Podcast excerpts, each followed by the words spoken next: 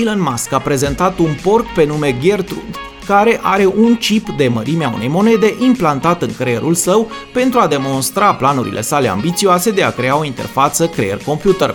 Este asemănător unui Fitbit implantat în craniul tău cu fire minuscule, a explicat miliardarul. Musk este cofondatorul Neuralink, proiect care a început în 2016 și care are ca scop crearea unei interfețe creier-computer wireless, ceva ce oamenii de știință speră să poată ajuta în tratarea afecțiunilor neurologice și să permită oamenilor cu paralizie să controleze un mouse de computer. În iulie 2019, Neuralink a dezvăluit un design care implica implantarea de mici fire în creier, precum și un dispozitiv în spatele urechii.